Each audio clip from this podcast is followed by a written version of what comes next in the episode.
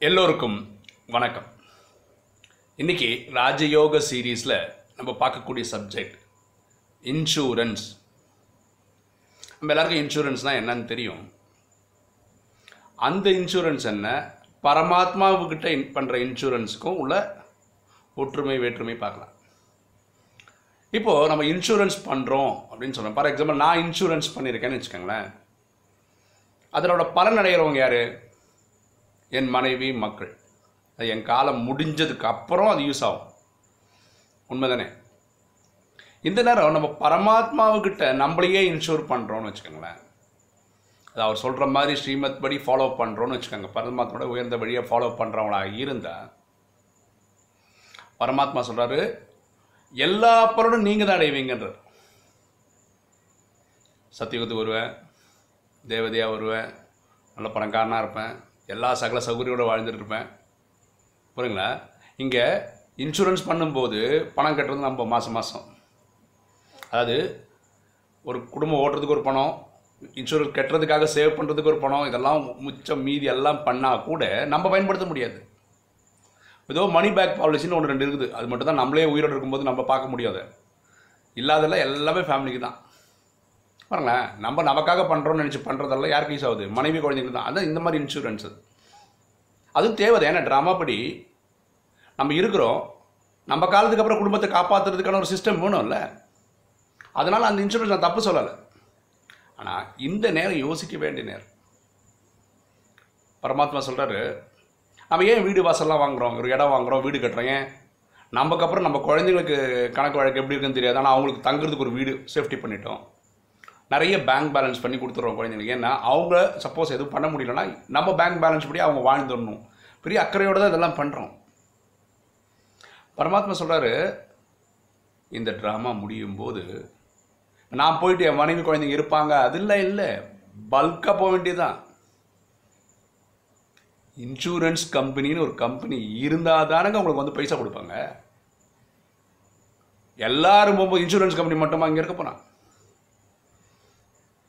அதாவது நீங்கள் கட்டுற இன்சூரன்ஸ் பணம் ஒன்று கூட திரும்பி வராது. ஏன்னா ட்ராமா படி அவங்களும் போக வேண்டியதுதான். கொஞ்சம் ஜாக்கிரதையாக யோசிச்சுக்கணும். அப்போ என்ன பண்ணலாம்? ஒருவேளை உங்களுக்கு முப்பதாயிரம் நாற்பதாயிரம் சம்பளம் இருக்குன்னு வச்சுக்கோங்க. உங்களுக்கு ஒரு அஞ்சாறு இடத்துல இடம் இருக்குன்னு வச்சுக்கோங்க. ஏதாவது ஒரு இடம் ஒரு கோடி ரெண்டு கோடிக்கு போகும்னு வச்சுக்கோங்க.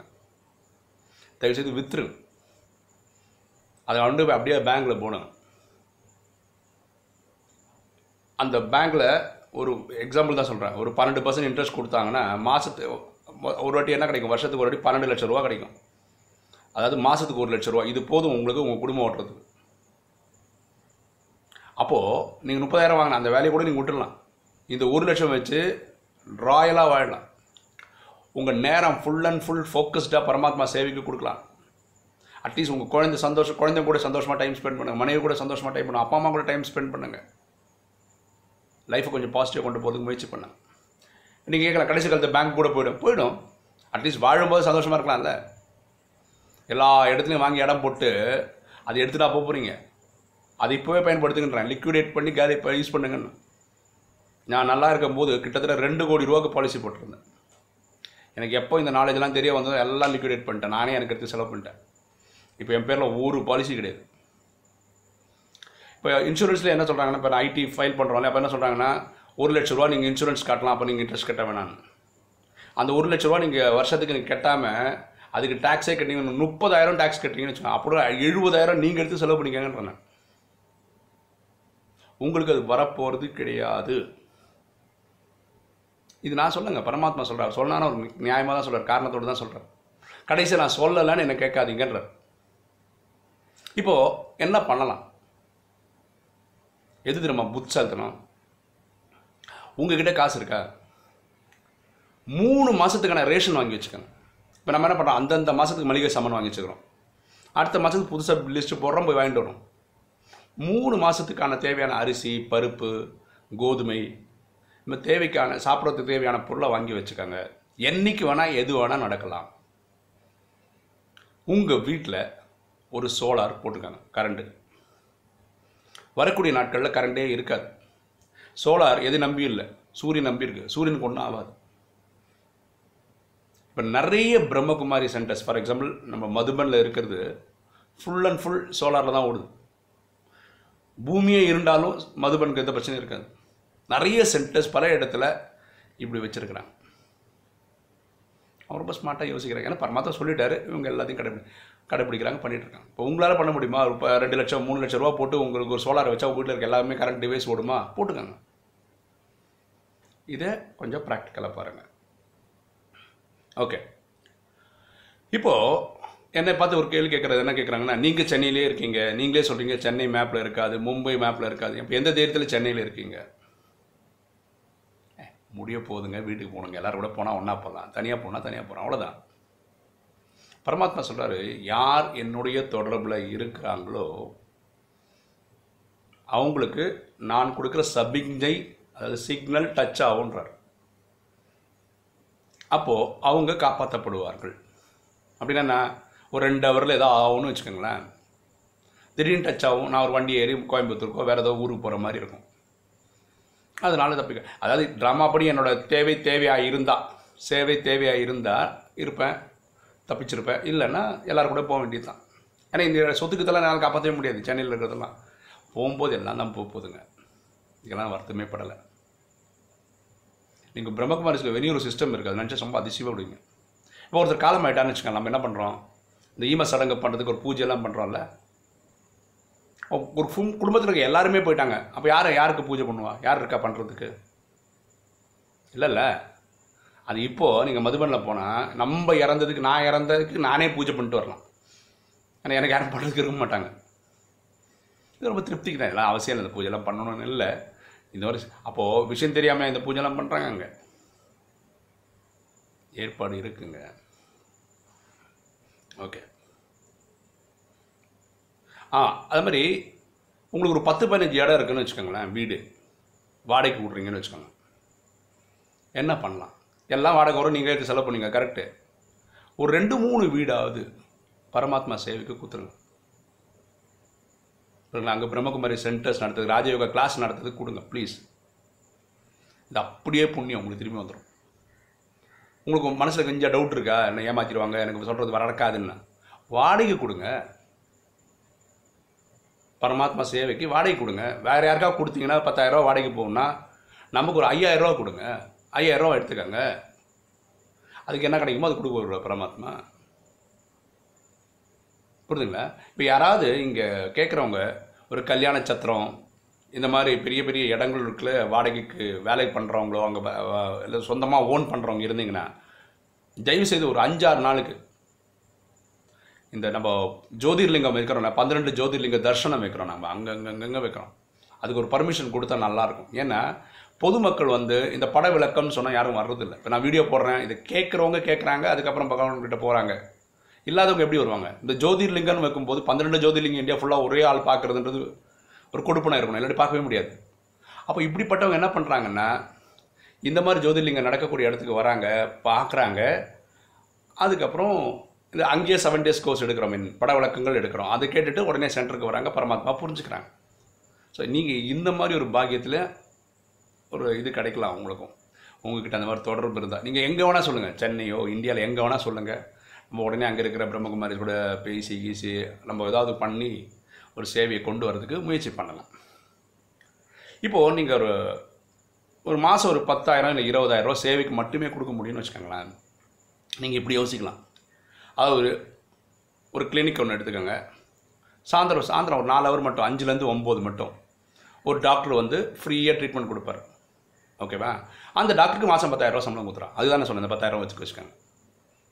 ஏன் இது சொல்கிறேன்னா இந்த புண்ணியம் உங்களுக்கு தான்.